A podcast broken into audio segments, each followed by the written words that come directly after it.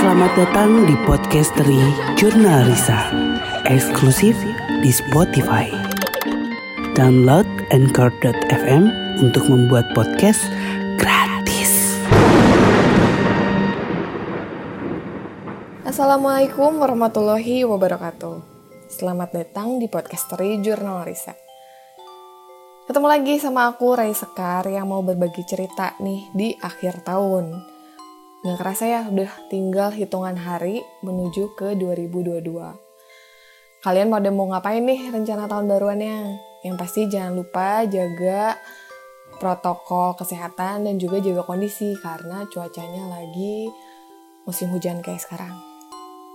Oke, kali ini aku mau cerita kejadian yang baru beberapa minggu kemarin aku alamin.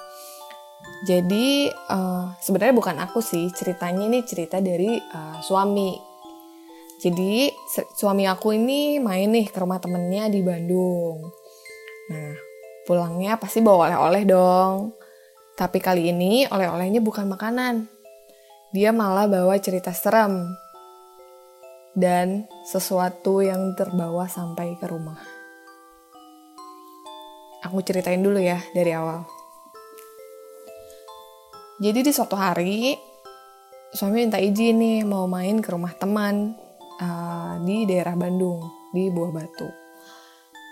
Nah, dari ceritanya rumahnya itu cukup besar dan tipenya yang melebar gitu rumahnya. Nah, jadi pas begitu datang, mereka ngobrol di garasi namanya cowok ketemu cowok yang dibahas pasti gak jauh dari hobi mereka dan mainannya ya. Mulai dari mobil motor sampai ke sepeda. Udah cukup lama mereka ngobrol akhirnya baru inget belum dikasih minum dan udah mulai terasa haus. Yang awalnya mereka di garasi dan bercerita akhirnya mereka menuju ke dapur. Karena mereka mau membuat kopi. Biar segar katanya karena udah mulai ngantuk. Sambil nyiapin kopi dan gelas, suami aku merasa di ujung mata sebelah kiri seperti kayak ada anak kecil yang lagi ngintip di balik uh, sela-sela reling tangga. Jadi dari dapur tuh bisa kelihatan ke ruang tengah. Dia melihat kayaknya ada bayang-bayang di uh, tangga. Jadi muncul, hilang, muncul, hilang. Kayak lagi main ciluk begitu. Nah, saat itu suamiku mikir, oh, paling nih anaknya. Si temen nih pengen ngajak main gitu. Akhirnya dia panggil lah nama anaknya. Hei, sini yuk main sama om. Lagi bikin kopi dulu nih. Begitu ucap suamiku. Tapi saat itu nggak ada yang menyaut dan ya udah akhirnya dia balik lagi ke garasi untuk melanjutkan ngobrol sambil minum kopi. Selang beberapa waktu, temennya itu izin untuk mandi dulu. Jadi dia mau masuk ke dalam dan suami aku masih asik ngeliatin sepeda yang ada di garasi itu. Akhirnya temennya pergi mandi dan suami masih di situ.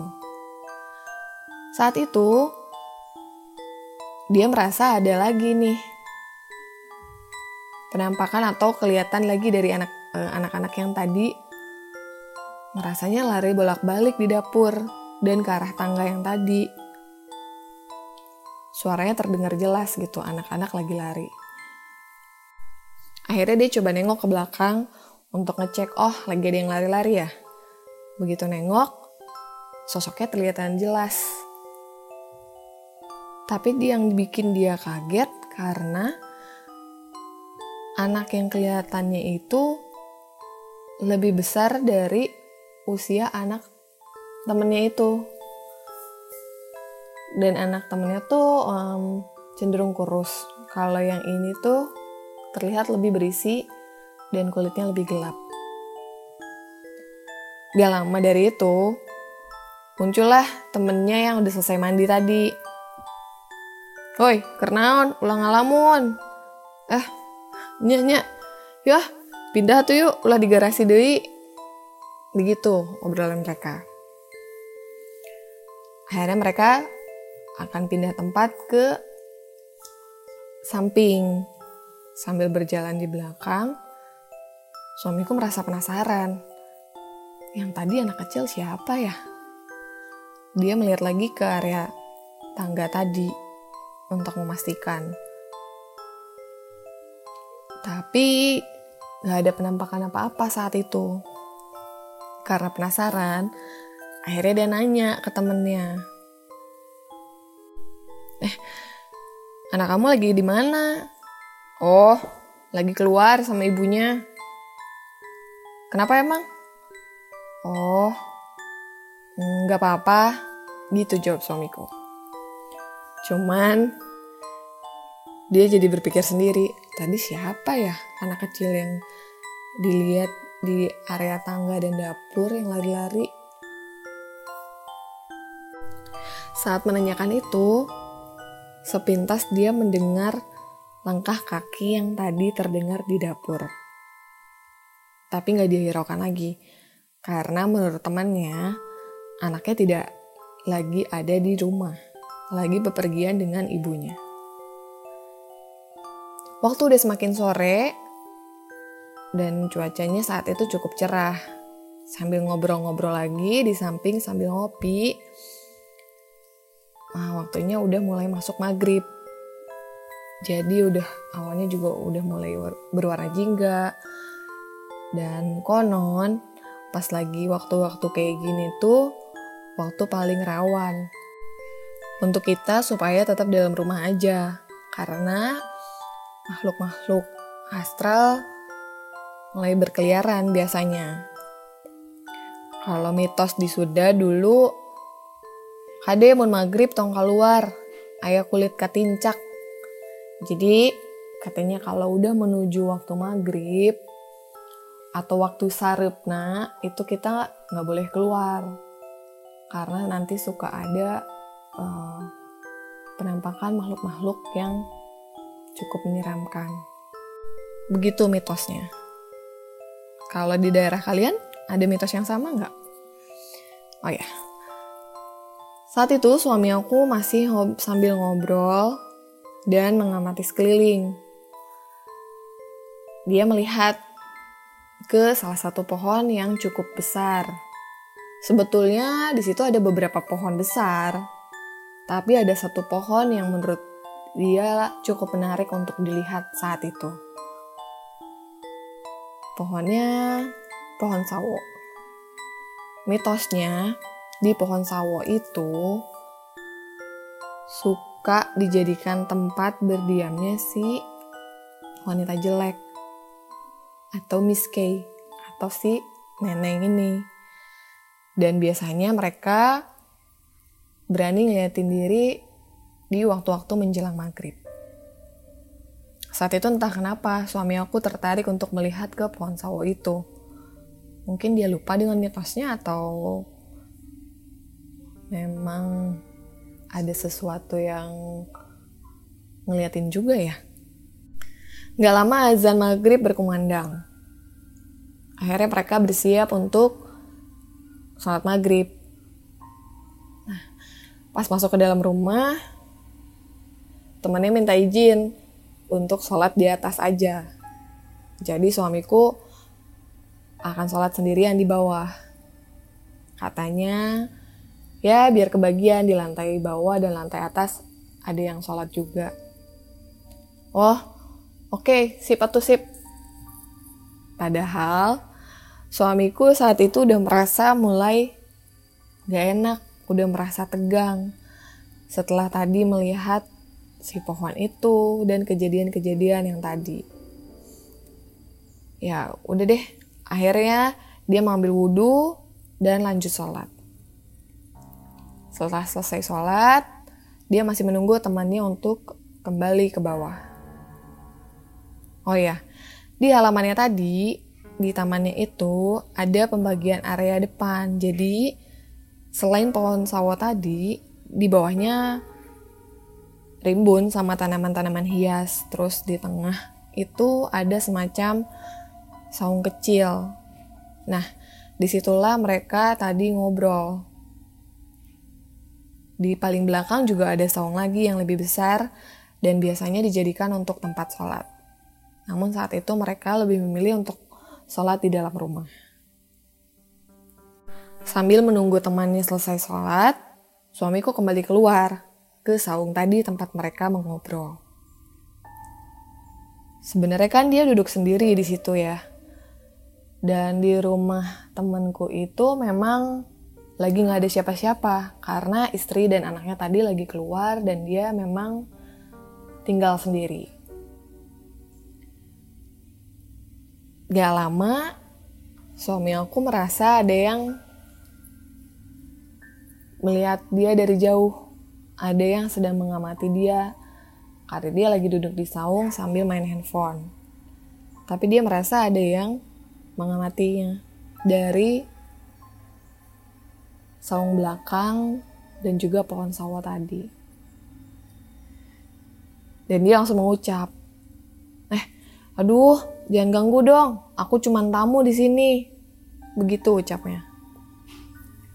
Suasana semakin hening.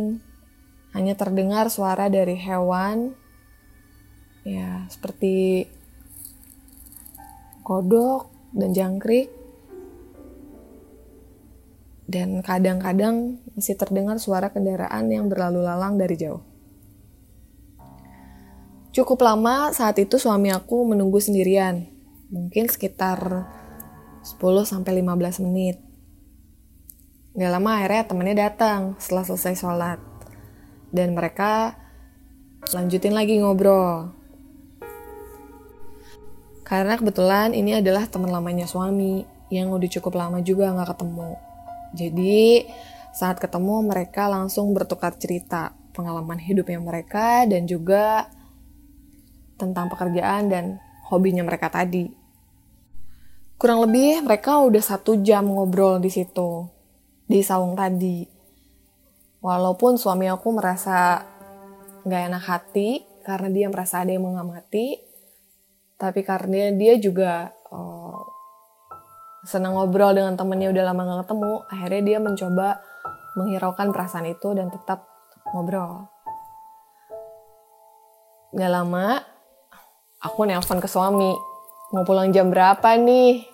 Ternyata mereka masih ngobrol saat itu. Ya akhirnya suami izin untuk pulang ke temennya. Singkat cerita, dia udah siap memulai perjalanan ke Jakarta untuk nemenin perjalanan, dia menyalakan musik supaya nggak terasa sepi. Karena itu hari biasa, jadi di jalan tol pun nggak terlalu ramai, seperti di weekend. Paling cuma ada beberapa mobil aja yang jalannya berbarengan. Mulai masuk ke kilometer seratusan di tol Cipularang, jalanan di situ lebih sepi ya dan cukup gelap saat itu. Di belakang mobil suami itu kayaknya sepi banget dan gelap. Gak ada mobil yang menyusul. Cuma ada beberapa mobil yang berjalan di depannya aja. Duh, kok mulai kerasa gak enak ya katanya saat di perjalanan itu. Akhirnya dia mencari lagu yang lebih semangat untuk mencairkan suasana. Dan sesekali dia pun menyanyi. Supaya nggak merasa kesepian katanya. Dan nggak ngantuk. Tiba-tiba saat dia bernyanyi, dia mendengar ada suara lain yang juga ikut bersenandung. Suara perempuan. Oh, mungkin ini dari lagunya karena memang dia lagi mendengarkan lagu yang dinyanyikan oleh perempuan. Menurutnya waktu terasa lebih lama banget dan kayak mobilnya tuh gak bisa untuk menyusul mobil-mobil di depan. Dia merasa jalannya itu lebih lambat daripada biasanya. Kebayangkan jadi suasananya lebih mencekam. Saat itu kayaknya sekitar pukul 9 malam di jalan uh, di jalan tolnya. Akhirnya lagu berubah ke suara uh, laki-laki lagu berikutnya.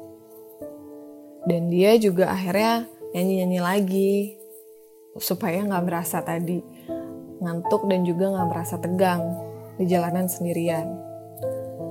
Padahal dia udah sering melakukan perjalanan sendirian, tapi dia merasa saat itu suasananya berbeda. Akhirnya dia nyanyi-nyanyi lagi di lagu tadi. Ternyata dia nggak nyanyi hanya sendirian. Saat itu kembali terdengar senandung suara dari perempuan. Persis seperti suara yang tadi dia dengar di lagu sebelumnya. Dia mulai kaget dan mencoba memberanikan diri lihat spion tengah. Tapi tetap harus fokus, jadi dia hanya ngecek sebentar, oh nggak ada orang, nggak ada apa-apa saat itu. Akhirnya dia berusaha tetap fokus dan konsentrasi untuk menyetir uh, dan berharap segera bertemu dengan rest area berikutnya. Nah, untungnya setelah lagu selesai, sampailah di rest area. Akhirnya dia turun untuk membeli sedikit cemilan dan minuman menemani perjalanannya. Kembalilah ke mobil dan melanjutkan perjalanan.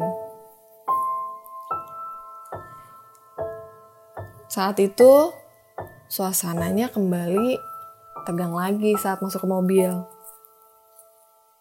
masih tetap dengan menyalakan lagu dan berusaha untuk tetap konsentrasi dan juga fokus. Karena ingin cepet sampai katanya, udah gak enak nih di jalanan. Untunglah, gak lama aku menelpon suami.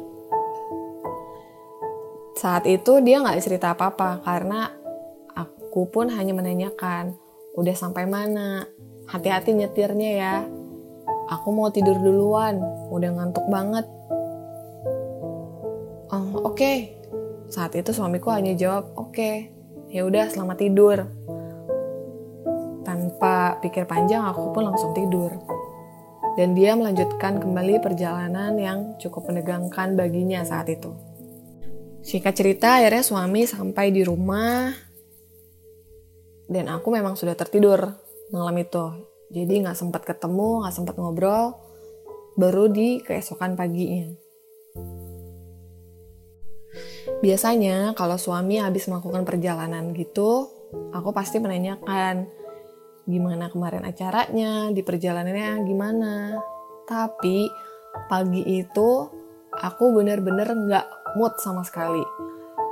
Bener-bener ngerasanya tuh kayak mellow, galau bangun tidur tuh padahal di hari itu cuacanya lagi cukup bagus cukup cerah yang bukan bikin kita jadi males buat gerak gitu dan saat itu juga aku jadi lagi uh, gampang marah padahal itu bukan waktunya aku untuk PMS sampai digangguin sama suami udah dong jangan ngambek Aku gak sempet beliin pisang molen kesukaan kamu kemarin. Udah ya, aku bikinin kopi aja ya pagi ini biar gak ngambek lagi. Tapi entah kenapa saat itu aku hanya diam aja. Gak menjawab apa pun ke suami. Karena saat itu aku bener-bener ngerasa badanku gak enak, kepala aku pusing, um, perutku mual dan lebih ke perasaan galau, risau, melownya tuh kerasa banget gitu. Kayak ini ngapain ya? Kok nggak semangat banget ya hari ini? Kayaknya diem aja enak deh gitu. Kayak pokoknya aku merasa aku nggak nggak usah harus melakukan apa pun di hari itu gitu. Bener-bener kayak maunya tuh malas-malesan dan benar-benar nggak ada semangat untuk melakukan aktivitas di hari itu. Maunya kayak cuman tiduran aja gitu. padahal itu hari kerja dan aku uh, harus menyelesaikan kerjaan kantor dan mengurus anak-anak juga. Akhirnya mencoba melawan, tetap melakukan uh, rutinitas seperti biasa, sampai lalu waktunya makan siang. Saat makan siang, itu aku udah mulai bisa cerita ke suami. Kalau aku ngerasain hal-hal yang gak enak tadi. Kenapa ya? Kok aku kayak gini ya? Karena aku merasa aku gak mau nih kayak gini pikiranku. Tapi hatinya tuh gak enak gitu. Jadi aku, akhirnya aku baru cerita tuh di saat makan siang. Kok aku dari tadi kayaknya uring-uringan gitu ya? Kenapa ya? Hmm. Gitu. Saat itu tuh setelah uh, makan siangnya kita memang setelah selesai sholat zuhur. Jadi baru bisa uh, berpikir nih, kenapa ya tadi seharian tadi pagi-paginya kok nggak enak gitu situasinya. Dan suami juga merasa kayak iya lain dari biasanya. Ini nggak ada nanya kemarin gimana dan segala macem nggak ada belum ada ngobrol dan apa-apa gitu. Akhirnya setelah sholat zuhur itu dan setelah makan siang agak uh, sedikit berkurang rasa melo dan galau nya tadi. Dan kita kembali ke kerjaan masing-masing walaupun sudah membaik tapi aku tetap masih merasa ini ada yang nggak beres gitu. Akhirnya sampailah di waktunya sholat asar. Setelah selesai sholat asar baru aku merasa lebih enak lebih uh, plong saat selesai sholat. Saat itu berjamaah dengan suami. Akhirnya ngobrol lah. Kalau tiap abis sholat nih lebih enakan nih gitu. Kenapa ya barulah di situ suami cerita kalau dia dari rumah temennya kemarin terus ada beberapa kejanggalan-kejanggalan yang dia rasakan bahkan di sepanjang perjalanan pulang dari Bandung ke rumah kami dia merasakan itu. Dan ya betul jadi saat suami bercerita hal itu aku merasakan di dalam hati tuh sosoknya ini tuh menanyakan yang ngapain? Kemarin diliatin terus. Kok kemarin kayaknya merhatiin terus? Jadi saat di Bandung tuh suami kan ngeliat ke beberapa titik yang menurut dia merasa aneh. Sementara si sosok ini makhluk ini yang ternyata adalah seorang ibu-ibu parubaya dia merasa diamati terus oleh suami suami aku. Dan jadi dia merasa berani untuk ikut dan nemenin suami sepanjang perjalanan pulang itu. Ya dan sampai ke rumah kami. Ternyata itu yang membuat aku udah enak hati dari pagi sampai ke waktunya asar tadi. Dan itu semua baru bisa terjawab setelah uh, selesai sholat, baru bisa ngobrol dengan suami dan menceritakan kejadian dia di Bandung dan apa yang aku alami di rumah. Ya memang sosok itu yang ikut ke rumah kami dan nempel di aku alhamdulillah setelah selesai sholat, setelah selesai, selesai kita ngobrol dan tahu sosoknya ini seperti apa, akhirnya kami baca-baca ayat kursi dan doa-doa lainnya. Dan ya, minta perlindungan dari Allah juga. Akhirnya aku merasa sudah kembali lagi utuh tanpa merasakan kegalauan dan kegundahan yang tadi Perlahan pusing dan mual pun sudah mulai hilang. Mungkin karena aku juga saat itu memang merasa lagi kecapean. Karena saat itu lagi nggak ada asisten juga di rumah. Jadi benar-benar ngurus sendiri untuk uh, rumah dan juga anak-anak. Jadi lebih mudah bagi mereka untuk nempel di aku saat itu.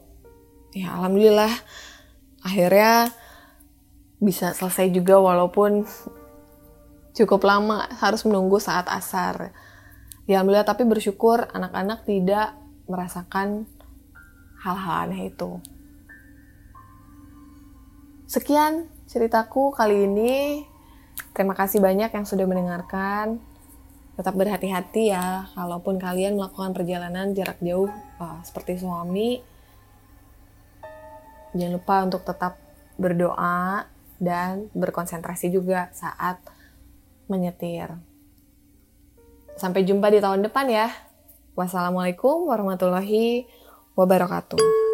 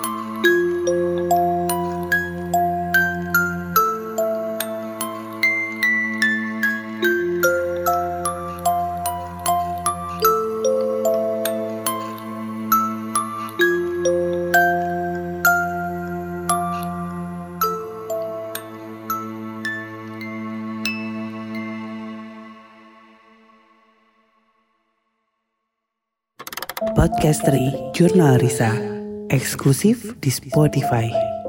Download Anchor.fm untuk membuat podcast gratis.